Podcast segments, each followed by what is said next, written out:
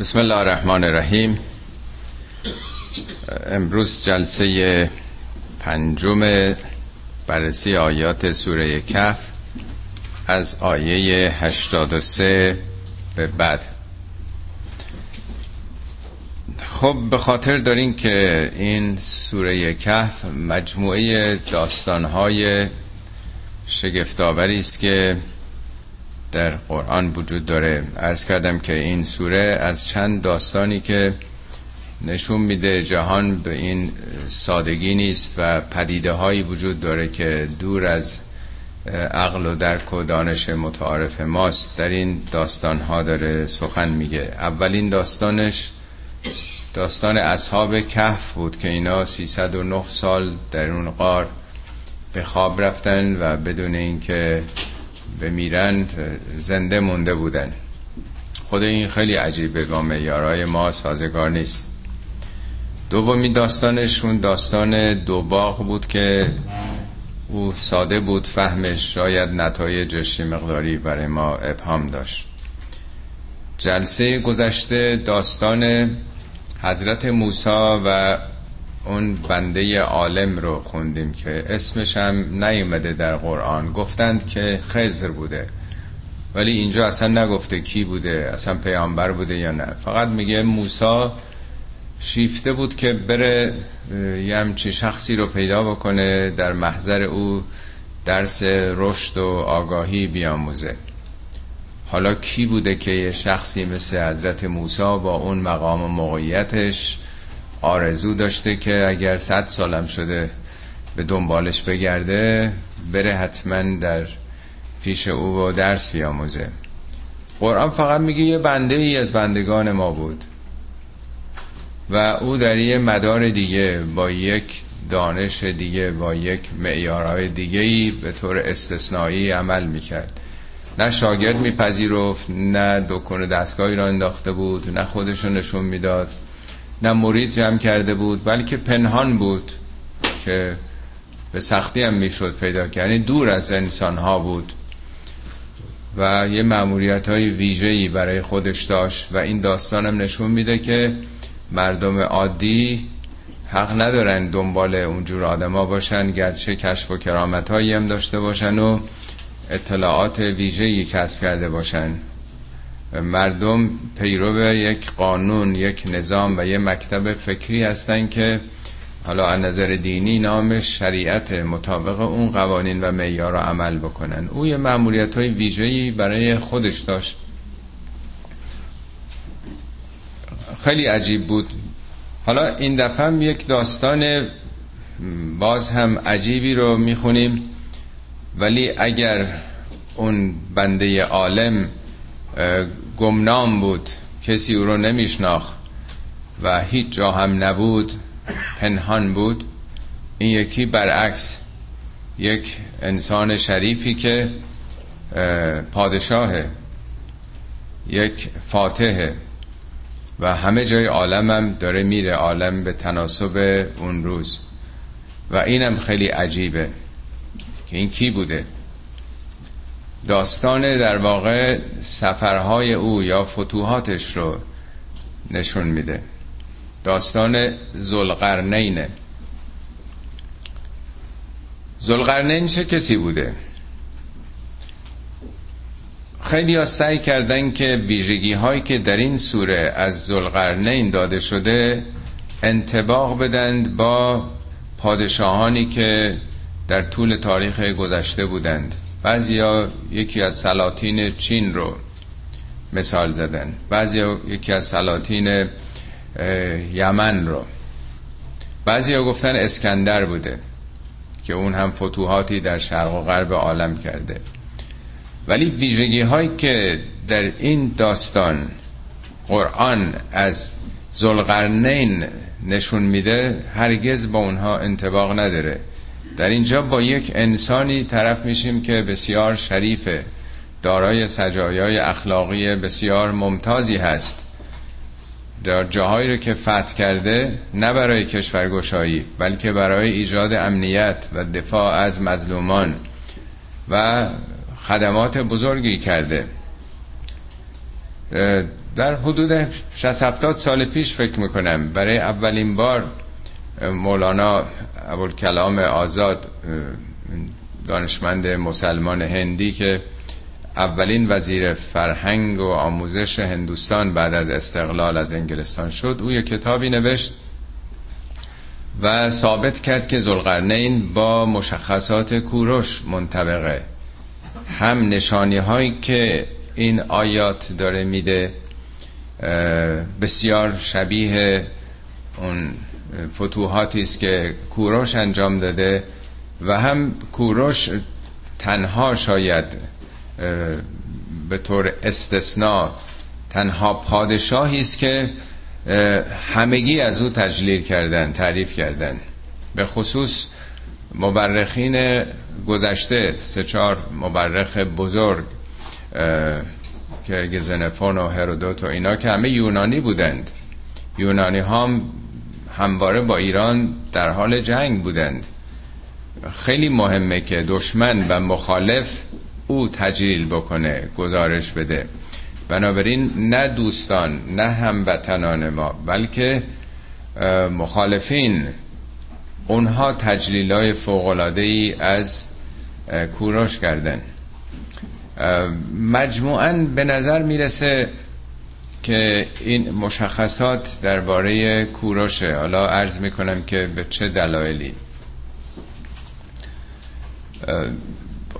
خب اسم کوروش نیومده اسم زلغرنین آمده. زلغرنین یعنی دارای دو قرن. قرن و مفسرین و مترجمین گفتن دو شاخ. دو شاخ.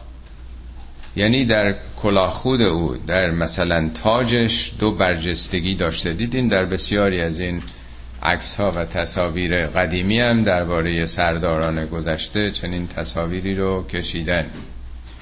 حالا این از کجا اومده؟ به چه دلیل کوروش دو شاخ حالا در آدم که شاخ نداره ولی حتما در کلاهش بوده. ریشه این سخن که همم نقل کردن این رو و این مبنای استدلال و انتباق زلقرنین هم با کوروش شده عمدتا مطالبی است که در تورات اومده در کتاب اشعیا در ارمیا در چندین جای تورات رؤیای دانیال نبی رو نقل کرده. دانیال نبی از انبیاء بنی اسرائیل بود خوابی که او دیده بود در رؤیایی چون بنی اسرائیل اسیر بودن. حدود نزدیک 60 سال بعد از اینکه پادشاه بابل نبوکت نصر با اورشلیم رو فتح کرد اونجا رو تخریب کرد اون هیکل سلیمان رو از بین برد اینا رو هم اسیر گرفت برد بابل. بابل نه بابل ما تو ایران. بابل منطقه فلسطین و سوریه و اون مناطق در واقع که الان چیزی باقی نیست از اون بابل. از تمدنها و قدرت های سیاسی اون روزگار بوده. حال چون یهودیا اسیر بودند آرزوشون آزادی بوده دیگه. در خوابی که دانیال نبی دیده بوده یه قوچی رو در خواب دیده که یه شاخش به جلو یه شاخش به عقب این زمین رو شخ می‌زنه و جلو میره. و بعدم یه خوابی دیگه دیده بوده یه بز کوهی که وسط پیشونیش شاخ بوده اون میاد بالاخره بعد از مدت های زیاد بر این قوچ غلبه می‌کنه. تعبیلی که بر این خواب کردند حالا چه بسا این تعبیل هم بعدها بوده. وقتی که کوروشی پیدا شد و رفت حکومت بابل رو فتح کرد یهودی ها رو آزاد کرد. اینا رو فرستاد دو مرتبه به اورشلیم. اینی که انقدر یهودیا دوست دارن کوروشو برای اینکه نجات بخششون بوده. و حتی اون جواهرات و ثروتی که از اون معبدشون به یغما برده شده بود همه اینا رو برگردون بهشون. خرجشون هم داد کمکم بهشون کرد که دو مرتبه برن احیا بکنن. اینم از ویژگی های خاص کوروش بوده دیگه. بنابراین سعی کردن که اینو انتباق بدن با کوروش. اتفاقا در کنم چل پنجاه سال پیش هم بود که حدودا یه مجسمه ای در استخر استخر پایتخت ایران باستان بوده. نزدیکی دشت مرغاب پیدا کردن. از گفتن کوروشه که این هم روی این به صلاح تاجش دو تا شاخ داشته گفتن آه این همونه دیگه. بنابراین استدلالی که عمدتا کردن که زلقرنین رو گفتن دو شاخ دو تا برجستگی و گفتن خب اینم مدرکش. تورات در سه چهار جایی مسئله رو مطرح کرده. مشخصاتی هم که در تورات اومده که از شرق از مشرق زمین خداوند بنده ای رو برخواهد گزید. گفتن بله این زلقرنین همون کوروشو که عملا هم تاریخ این رو گزارش داده. ولی اینا به نظر می‌رسه این مقداری اسرائیلیات باشه. اسرائیلیات می‌دونین که بسیاری از یهودیایی که مسلمان شدن در اون صدر اسلام همراه خودشون قصه های توراتی رو تلمودی رو اینا رو هم با خودشون آوردن. بسیاری از تفسیرهای اولیه ما اینا داستان است که خود مسلمان های با سابقه یهودی گفتن. اعراب که خبری از این چیزا نداشتن. یعنی به نظر می‌رسه که اینا داخل شده های فرهنگ برتر یهودیته. چون اعراب که سوادی نداشتن اونچنان یهودیا در اون موقع تمدن برتر و آدمایی با سواد بودن و اندیشه های اوناست که وارد تفاسیر ما هم شده. و اتفاقا جالبه که الان اکثریت مفسرین ما هم قبول دارن که کوروش همون زلغرنینه زلغرنین همون کوروشه. حتی علامه طباطبایی در شما کتاب قاموس قرآن هم ببینید. حتی آقای مکارم شیرازی دیگران هم همه میگن که دلایلی که منطبق بشه زلغرنین با کوروش از همه بیشتر در این مورده. مطلقا با اسکندر و دیگران نمی‌خونه.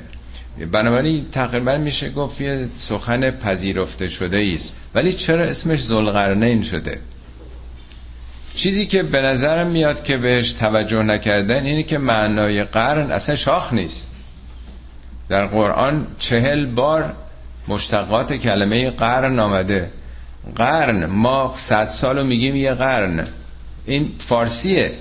ولی در عربی زبان عربی زبان قرآن مردمی رو که معاصر بودن در یک زمان و مکان خاصی میگه یک قرن. قرونن من قبلکم نسل های قبل از شما. ما میگیم نسل قبل از انقلاب نسل بعد از انقلاب. لازم نیست که صد سالم باشه. هر یه نسل حدودا سی سی و پنج سالم یعنی یه نسل تا فرزندان. مطلقا در قرآن قرن به معنای شاخ نیست. حتی یه مورد از چهل بار. و تمام مواردی که کلمه قرن یا قرنن آمده تو قرآن سریح و واضح و بدون استثناء راجب مردمان ملته. حالا زرقرنه یعنی چی؟ صاحب دو ملت دیگه دو گروه انسان ها. کدوم پادشاه بوده که بر دو ملت حکومت بکنه؟ بجز کوروش. کوروش اول کسی بود که کوروش پارسی بود. پارس قدیم ایران امروز نبود. پارس همون منطقه شیراز و در واقع استان فارس ما. کوروش ماد رو گرفت. ماد از دولت های مقتدر اون زمان بودن. حالا نمی‌خوام واردش بشم نه که به عنوان تجاوز بخواد اونجا بره. به سلام با صلحآمیز با امنیت هیچ حتی رهبر اونها رو هم با احترام نگه داشت و مردم رو هم آزادی کامل داد و یعنی با پارس یکی کرد. متحد شدن با هم. یعنی دو قدرت قدرت پارس با قدرت ماد تمدن ماد یکی شدن به نام ایران شد از اون ببن که ما امروز در واقع یادمون رفته که اصلش ما دو ملت بودیم.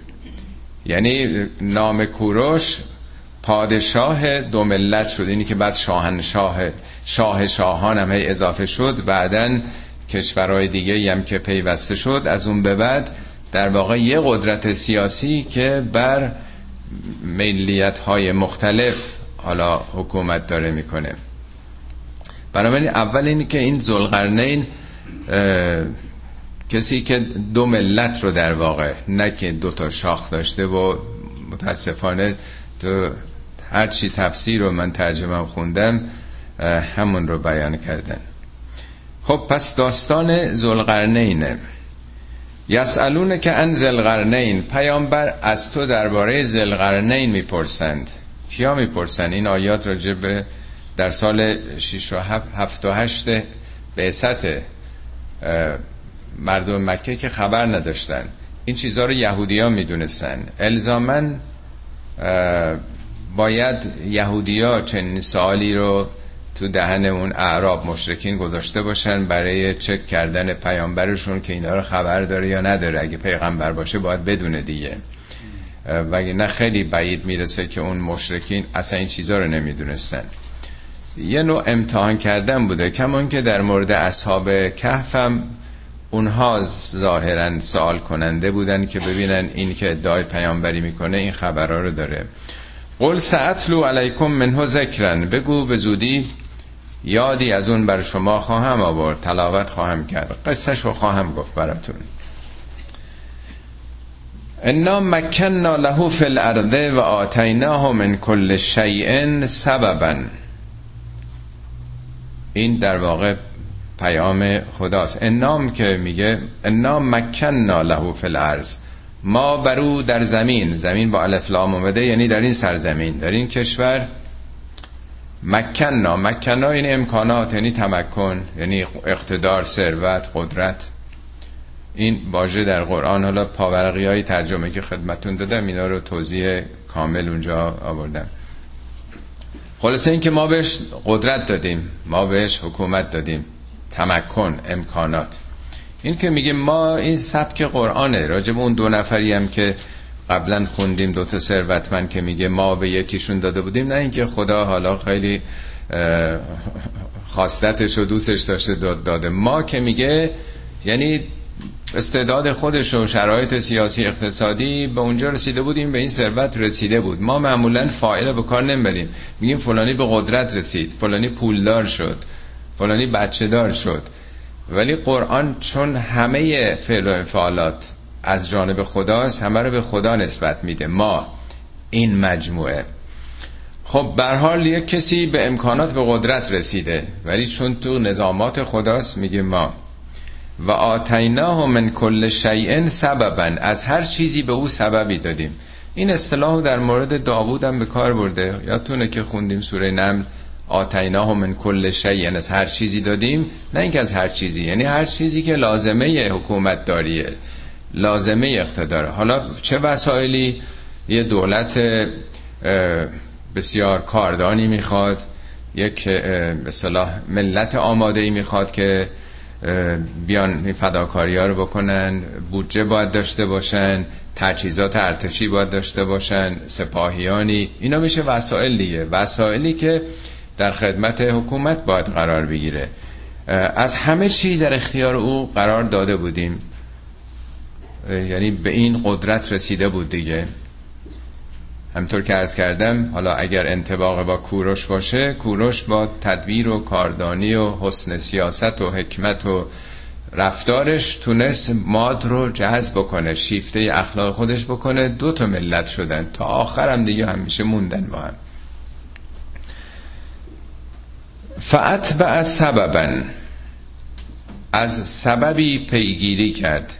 یعنی از این امکانات استفاده کرد دیگه. یعنی به راه افتاد. عرابه هایی که لابد داشت دنبال کرد. ارتشی رو به راه انداخت. به دنبال ارتش اتبعه یعنی پی گرفت. حتی ازا بلغ مغرب الشمس.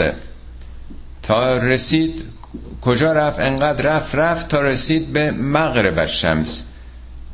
مغرب شمس یعنی جایی که خورشید غروب می‌کنه.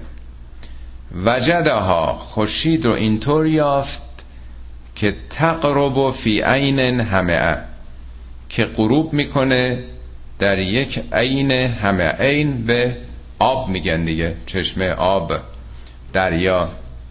چشم آدم هم میگن عین برای اینکه چشم ما همیشه رطوبت داره دیگه. همه یعنی تیره یعنی تار یعنی سیاه. تا رسید به یه همچی دریایی که خورشید غروب می‌کرد در یک به صلاح آب تیره رنگی. من چند بار در این کانال های تلویزیونی اینهایی که علیه قرآن و اسلام سخن پراکنی می‌کنن دیدم این آیه رو به تمسخر گرفته بود که ببینید چقدر بی سواده اینا فکر می‌کردن خورشید توی چاه غروب می‌کنه. بی خبر بودن. قرآن ببینید چه تعبیری داره که خورشید میره توی چاه مثلا گلالود چشمه ای. ولی واقعیتش رو ببینیم این عین همه دریای تیره کجاست؟ شما اگه نقشه ایران رو من متاسفانه نقشه بزرگ نداشتم نقشه بسا آسیا رو می‌خواستم براتون بیارم نشون بدم. ببینید این نقشه ایرانه پارس اینجاست دیگه. البته ایران که بعدا شکل گرفت. قبلا کوروش در این قسمت بود. کوروش حرکت می‌کنه به سمت غرب. مغرب شمس. به سمت غروب خورشید. اینجا ترکیه فعلیه ولی قبلا حکومت لیدی بوده امپراتوری لیدی بوده. امپراتوری خیلی قوی اینجا بوده. خب شمال اینجا چیه؟ دریای سیاه. دیگه. بلک سی جنوبش مدیتران است. بین این دوتا هم همش آبه. یه قسمتی از این بلک سی میاد این دریای مرمره است. بعدم یه قسمت کوچیک اینجا رو که با یونان هم مرز یونان دریای اژه میگن بعدم که مدیتران است. یعنی دور و بر ترکیه اصلا دیگه راهی نیست. یعنی یک سپاهی وقتی از آسیا را بیفته بخواد بیاد به سمت غرب دورورش دیگه همه جا دریاست. هیچ جا دیگه نمی‌تونه بره. می‌دونیم ترکیه هم هیچ راه خشکی به اروپا نداره. یه باریکهی هست که این قسمت بالا تنگه بسفوره پایین ترم حالا این کوچیک نقشه. تنگه داردانله. یعنی کوروش وقتی آمد اون موقع که تجهیزات دریایی نداشتن که دیگه از این رو جلوتر بره. میگه تا محل غروب خورشید رسید. اینجام که دریای تیر است. حالا بعضی مترجمین نمی‌دونستن گفتن در یک چشمه سیاهی خورشید فرو رفته. حالا بعضی هم که یه مقداری قرض دارن این رو به عنوان یک دستاویزی برای حمله می‌گیره این دقیقا شما کتاب های تاریخی رو بخونین. در واقع کوروش میاد این لیدی رو تسخیر می‌کنه. حالا ممکنه بگین این که هنر نیست. حالا کوروش برای چی آمده اینجا؟ تا قضیه برعکس بوده. کوروش وقتی که از پارس میان با ماد متحد میشن این حکومت لیدی اینا خیلی احساس خطر می‌کنن. سه تا قدرت دیگه بوده. یکی همین لیدی بوده یکی در واقع بابل بوده و یونان. اینا خیلی نگران میشن که یه قدرت بزرگی داره شکل می‌گیره. اتفاقا حکومت ماد هم دو تا خواهر بودن که یکیشون زن پادشاه لیدی بود یکی هم زن پادشاه ماد. دولت لیدی حمله می‌کنه ابتدا به پارس. مدتی در محاصره بودن ولی زمستان میشه و موفق نمیشن. کوروش تعقیب می‌کنه این متجاوزین و در حال سارد که پایتختش یا ساردیس بوده تسخیر می‌کنه و همون رو با عزت و احترام نگر میداره. کرزوس رو حتما یادتونه توی مدرسه میخوندیم دبیرستان.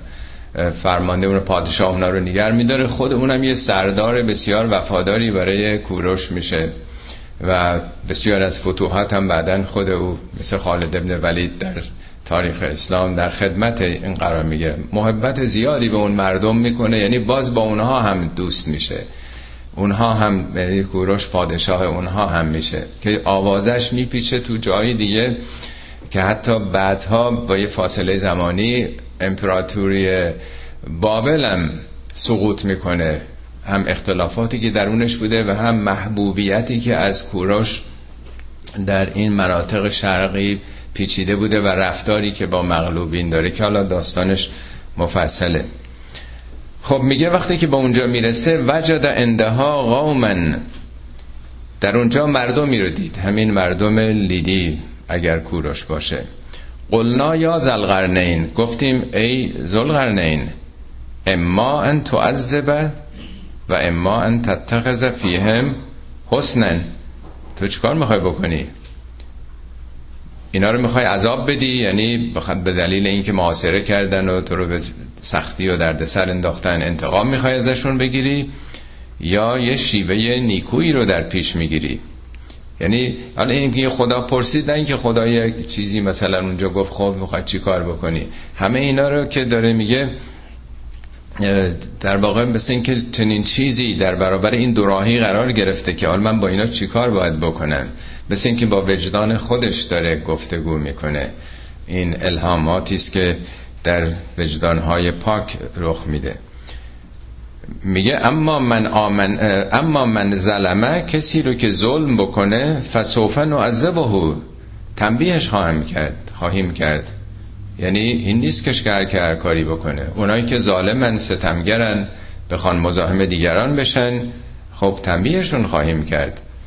و, و اما و ام بله ثم یرد الى ربه فیعذبه عذابا نکرن. حالا این در دنیاست که هم به نتیجه عملش می‌رسه بعدم که برمیگرده به سوی ربش در قیامت خدا اون رو عذاب سختی خواهد کرد.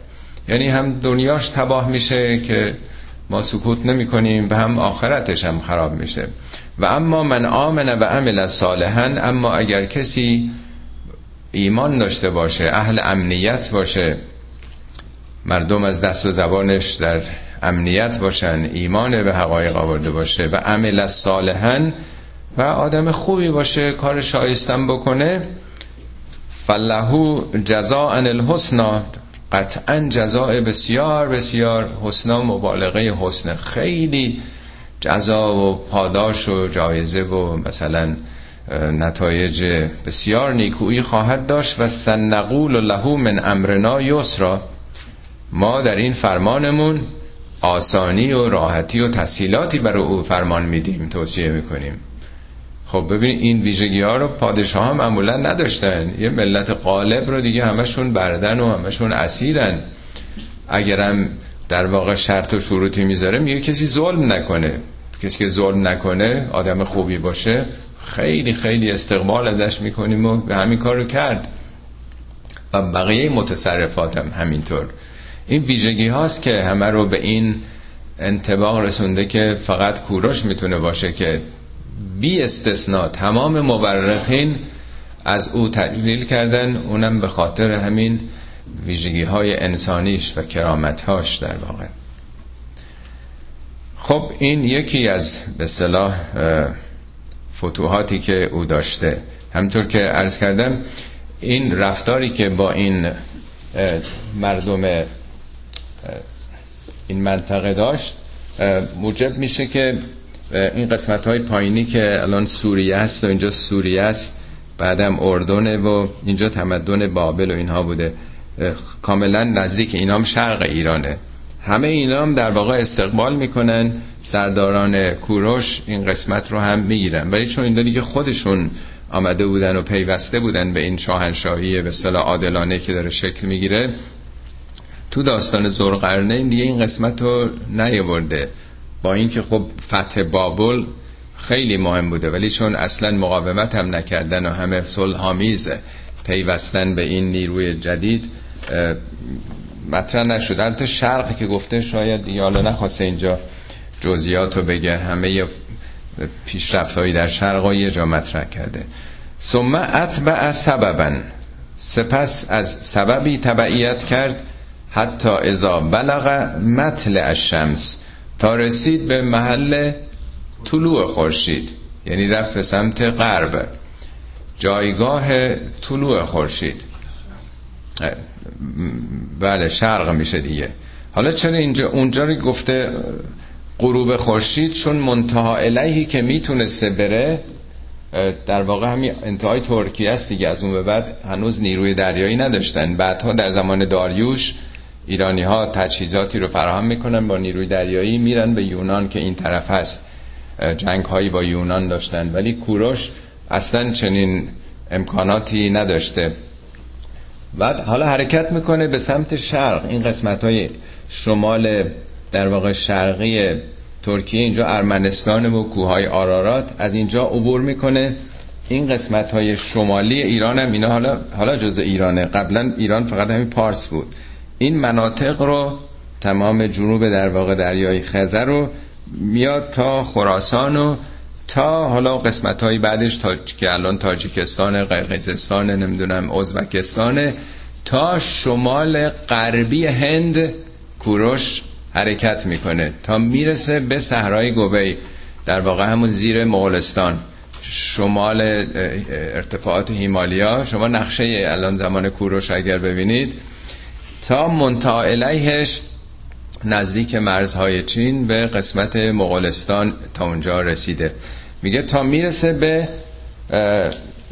مطلع الشمس وجدها تطلع علی قوم اونجا میابه خورشید رو که بر قومی طلوع می‌کرد که لم نجعل لهم من دونها سترن. در برابر خورشید ستری نداشتن. یعنی روز پوششی نداشتند. خب این آیات مربوط به 500 و حدود این زلغرنین و کوروش 500 و از 527 تا 500 فکر کنم 40 50 قبل از میلاده. یعنی اینا مال 2600 سال قبل این حوادث. انسانهای اون دوران نیمه وحشی در واقع. در واقع به مردمی می‌رسه که حالا یا منطقه صحرایی بودن شما دشت گوبه هم ببینین صحراست همش دشته که مغول ها از اونجا در واقع حرکت می‌کنن اقوام بربر. مردمان نیمه وحشی بودند.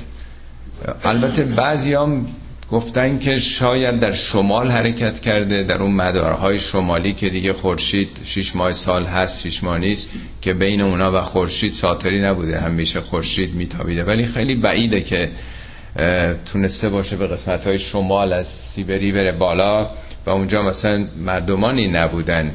یعنی قدرتی هیچ وقت اون طرف ها نبوده. کوروش هم اون طرف ها نرفته. بعیده که اونجا باشه. ولی اینجا میگه شرق رفت. از شرق حالا متاسفانه من نقشه بزرگ ندارم. دقیقا شما نقشه هایی هست که زمان کوروش رو نشون میده. رسیده تا همه اون اقوام وحشی قرقیزستان و نمی‌دونم ازبکستان و اینا همه رو در واقع رام می‌کنه امنیت اونجا برقرار می‌کنه. میگه می‌رسه به اون قوم که در پوششی نداشتن ستری نداشتن. کذالک وقد احتنا به ما لدیه خبرن. این چنین بود داستان او و ما احاطه کامل به اونچه که نزد او بود داشتیم. یعنی این کارا بیخبر از آفریدگار خالق نبود. یعنی یک نوعی این آیه تایید رو میرسونه. یعنی کارش ایجاد امنیت و صلح و مقابله با آشوب ها و فساد ها بود. ثم اتبع سببا. بار دیگه حرکت کرد. ارتشی به راه انداخت. حتی ازا بلغ بین صدین تا رسید بین دو صد. صد یعنی دو تا دیواره کوه. به یه, به یه منطقه رسید دو تا دیواره کوه. وجد من دونه ما قوما. مردمی رو بین اون تنگه کوه ببینید شما وقتی در میرین یه طرفش یه کوه بلنده. اون طرف کوه بلندتر. مردمانی در اون منطقه زیست می‌کردن که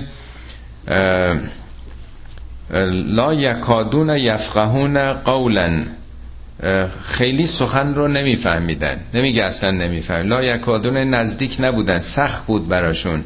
یعنی مردمان یه مقداری ابتدایی فاقد زبان پیشرفته و فرهنگ جلو. یعنی مردمان نیمه وحشی ابتدایی اونجا دید. قالو یا زلقرنین گفتن ای زلقرنین ان یعجوج و معجوج مفسدون الارض. گفتن که یعجوج و معجوج در زمین فساد می‌کنند. یعجوج و معجوج رو قبلا تو سوره های قبل خدمتون توصیه این یا گوگ ماگوگ در تورات هم هست و چون گاف ندارن عربای یعجوج و معجوج شده. این همون مغول اقوام مغول تاتارها که توضیح قبلا خدمتون مفصل دادم که از هزار از 300 400 سال قبل از این واقعه حجوم اینا آغاز تا قرن قرون آخر تا قرن 19 هم, هم همچنان اینا حملاتی داشتن. الان مغولستان دیگه یه جای در واقع خیلی کم اهمیتیه ولی چنگیز جهان رو آمد گرفت آتیلا نمی‌دونم همه دنیا هم اروپا رو اینا در نوردیدن و هم ایران خود ما چندین بار زیر سوم سطوران اینها از بین رفت سوزوندن زدن کشتن. ما 400 سال حکومتمون دست ایلخانان و تیموریان بود دیگه. اینا در واقع اقوام همون قسمت مغولستان و جایی که فعلا مثلا قرقیزستان و اون مناطق شمال آسیا یعنی شمال ارتفاعات هیمالیا دشت گوبی و قسمت شرق و غربش همیشه زادگاه این اقوام وحشی بوده. علت اینکه دور چین هم دیوار کشیدن از شر اینا بوده دیگه. حالا این مردم کجا بودن؟ بین اون دوتا صد اون چی که بیشتر مفسرین گفتن این منطقه میگن کوههای آرارا این منطقه بین شمالش بلکسی هست دریای سیاه. اینجا هم که خزر اینجا سلسله جبال آرارات. هیچ راهی اینا از قسمت بالا برای آمدن به پایین نداشتن. یه تنگه که اونجا حتی میگن اسمش هم سیروسه. حتی بسیاری نشانه ها تو این کتابایی که نوشته شده که انتباق بدن اینو با کوروش عجیبه که تماما این اسامی حتی بعضی روسته هایی که اونجا هست رودخانه که اونجا هست حتی من یه جا خوندم نوشته بود حتی یه دیواره آهنین هست یادگار اون چیزی که در اون هزارهای قبل ساخته شده. ولی من عکسی چیزی ندیدم نمی‌دونم چقدر میشه باور کرد. به حالی هم چه مردمی اونجا پیدا میشن چون شنیده بودن که زلغرنه اینم آدم خیر و آدم مثبتی هست و خدمت گذاره میگن که یعجوج و معجوج اینجا فساد می‌کنن. فساد نه به معنای فساد اخلاقی. فساد یعنی آشوب یعنی قارت یعنی آدم کشی یعنی جنگ و ستیز. امنیت رو به هم زدن. فل ارز یعنی در این سرزمین. فهل, فهل نجعل لک خرجن. آیا می‌تونیم ما خرجشو بدیم؟ یعنی هزینهشو بدیم. الا ان تجعل بیننا و بینهم صدن که بین ما و اینا صدی بزنی. ما می‌تونیم چون دیده بودن این کارهای این امکانات خیلی گسترده ای داره تدبیرش ارتشش مشاوراش هیئت دولتش اینا که ابتدایی بودن ما هزینهشو میدیم. حالا هزینه که اون موقع پولی هم لابد نبوده ابریشمی نمی‌دونم. هر چیزی که مثلا می ساختن و اینها. یه صدی بزنی یعنی این دوتا دیوار کوه که هست این تنگه رو ببندی. قال ما مکنی فیه ربی ما مکنی فیه ربی گفت اون امکاناتی که پروردگارم به من داده خیرون. او خیلی بهتره. یعنی من نیازی به پول شما ندارم. کدوم پادشاه؟ همچی کاری می‌کرده. فعینونی به قوتن شما با نیرو به من یاری برسونید نیرو یعنی آدم ها بیا نیروی انسانی. از آیه بعد میشه فهمید یعنی خب برید مثلا از معادن سنگ سنگ آهن دور و نزدیک آهن بیارید دیگه. فعینونی به قوتن اجعل بینکم و بینهم ردمن تا بین شما و بین اونها یک رد می بسازم. رد مترجمه کردن همون صد ولی یه تفاوتی داره. ردم مشتقاتش رو من المنجد دیدم. میگه هر چیزی رو که مثلا لباسی که پاره باشه بدوزن. یه چیزی که شکسته باشه درست بکنن. درش مفهوم استحکام و دوام هم هست. یعنی من این راه نفوذ رو این رخنه ای که اینا دارن می‌تونن از اینجا بیان این اقوام وحشی به جلگه های سرسبز جنوب من اینجا رو بدوزم. این شکاف رو ببندم در واقع که بر همیشم بمونه. شما کمک بکنید نیرو بدید. این کار براتون می‌کنم. مجانی رایگان. آتونی زبر الحدید. قطعات سنگ آهن بیارید. حالا اون نزدیک ها قاعدتا معدنی مثلا سنگ آهن. زبر الحدید قطعات بزرگ. حتی ازا ساوا بین صدفین انقدر در واقع اینها آوردن تا بین این دو تا این صدف در واقع اون دو تا این تنگه دو طرف کو مثل صدف دیگه. صدف دریا هم که ببینین دو تا چیزی که در داخلش این صدف رو میبنده صافش می‌کنه میاره تا بالا. سدسازی با تکنیک اون موقع آدما برن سنگ و اینا بیارن. قالن فخو گفت که حالا بدمید درش یعنی آتش بیافروزید. حالا چگونه شو که ما نمی‌دونیم. یعنی در واقع این سنگ و آهن رو با حرارت اونجا نرمش کردن زوبش کردن. چگونه نمی‌دونم. حتی ازا جعله نارن تا تبدیل مذابش کردن. قال آتونی افرق علیه قطرن. گفت که حالا مس بیارید که روی اینا مس بریزم مس از هفت هزار سال پیش بشر شناخته بوده یه آلیاژی با, با مس در ترکیب با آهن و با خیلی چیزهای دیگه می‌دونه انواع ترکیبات از قدیم با مس می ساختن دیگه. مس باعث میشه که آهن از زنگ زدگی مسئول میمونه. دیدین تو ایران هم بسیار ورقه های مسی رو ساختمان های خیلی شیک و مدرن می‌ذارن. دیدین که اون دیگه زنگ نمی‌زنه دیگه. مثل به ورق چیز چکش خوریش خیلی خوبه. بر حال یک قش، قشایی از مس مذاب روی این بدنه که ساخته بودند قرار میدن.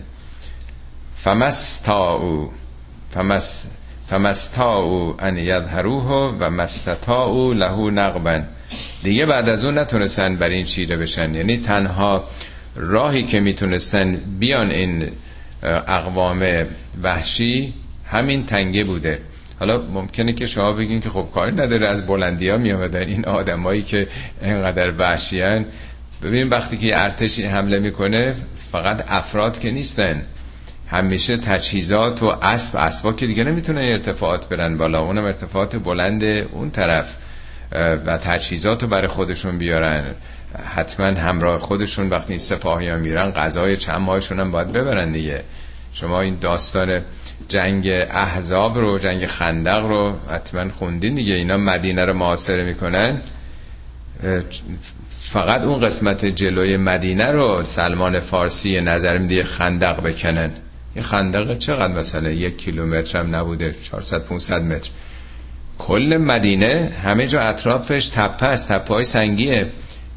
این سپاهیان قرش و دیگران فقط راه ورودشون همون یه قسمت باریکهی بوده پلوی احد که می‌تونستن بیامونه که حجم و شرف شدن می‌دونن.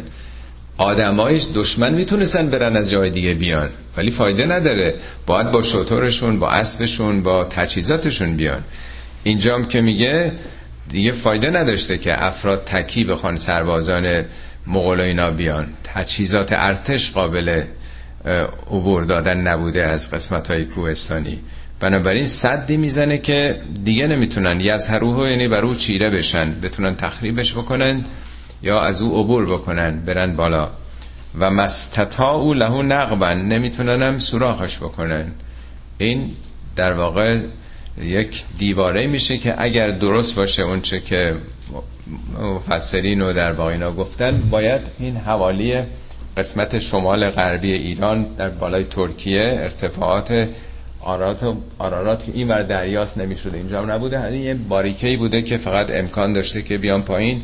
یکی از در واقع شکاف ها و تنگه های اون ناحیه. شاید هم البته در این قسمت های شرق نزدیک چین بوده. اینا رو ما خیلی نمی‌تونیم بگیم. هم تاریخ 2500 سال پیش که خود ما مبرخ نداشتیم یونانیا نوشتن اونم 100 سال 50 سال بعد خیلی قابل اعتماد نیست. اونام حضور نداشتن. یعنی اصولا تاریخ گذشته در دورانی که نظامات سیاسی درستی نبوده اصلا تاریخ دقیقی نیست. اینا نسبیه. حتی این راجب فتوحات کوروش و اینا میگن صد درصد عینا نمیشه گفت که مولای درزش به اصطلاح نمیره. بنابراین اینا رو با اطلاعاتی که بشر امروزی داره بندم استفاده ازش می‌کنم و خدمتون دارم میگم. اینا هیچ کدوم انما نیست که این است و جز این نیست. اینا در واقع تصورات و به صلاح تخمین های بشری ماست که احتماله که اینجا بوده باشه.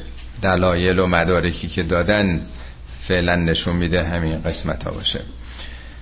خب دیگه این صدم جلوی اقوام وحشی رو می‌گیره. قال هادا رحمتون من ربی. حالا بیشتر به نظر می‌رسه که خود اینه که میگه اینا یعنی به حساب خودش نمی‌ذاره که هنر من کفایت من قدرت سیاسی من اینا رحمت پروردگاره. یعنی لطف او بود که برای نجات انسان ها مثلا این اقدامات انجام شد جان یه دی خون یه دی از ریخته شدن حفظ بشه جلوی اینا گرفته بشه. این کاراش دفاعی بوده زلغرنه فاذا جاء وعد ربی وقتی که اون وعده پروردگارم برسه یعنی قیامت فرا برسه جعله دکا همه اینا بین میره. همه اینا خورد خواهد شد. همینطور که در داستان اول اصحاب کهف و در داستان بعدی دیدیم محور اصلی قیامته. همه جا می‌خواد بگه ببینی اینا فعلا یه چیزای دو روزه دنیاست. همه اینا میگذره تمام میشه. این دیوار با این عظمت آهنی که در برابر این دشمنانم مقاومت کرد بالاخره در آخرت بعد پروردگار برسه. همه اینا مثل کره زمین که کلش از بین میره از بین خواهد رفت و کان وعد ربی حقا. وعده پروردگارم بر حق. این در واقع تهدید نیست. این یک نوع به صلاح وعده سرخرمن نیست. این حقیقتی است که تحقق پیدا می‌کنه. و ترکنا بعدهم یومئذن یموج فی بعضن و نفخ فی السوره فجمعناهم جمعا. ترکنا بعضهم یومئذن یموج فی بعضن. ما این سخن از این اقوامی است که این حجوم رو داشتن و این تخریبا رو می‌کردن اقوام تاتار و مغول و نمی‌دونم انواع اینا که بودن. ما اینا رو رها, رها خواهیم رها می‌کنیم. انقدر جمعیتشون هم زیاد خواهد شد که یموج و فی بزن موج می‌زنه انسان ها اتفاقا حالا آمدن می‌بینه جمعیت کره زمین همون طرف دیگه. این قسمت های غرب که جمعیتشون رشد سالیانشون منفیه. و نفخ فی السوره فجمعناهم جمعا. بار دیگر که در سور دمیده میشه سورم توضیح دادم در واقع اینا اصطلاح یعنی رستاخیز حیات مجدد و جمعناهم جمعا. همه رو جمع خواهیم کرد. خب تا اینجا دیگه پایان داستان زلقرنین به همین جا اکتفا می‌کنیم چون بعد بحثای دیگه ای باز میشه که انشالله یه جلسه دیگه ای آیات باقی مانده رو می‌خونیم. خب صدق الله العلی العظیم.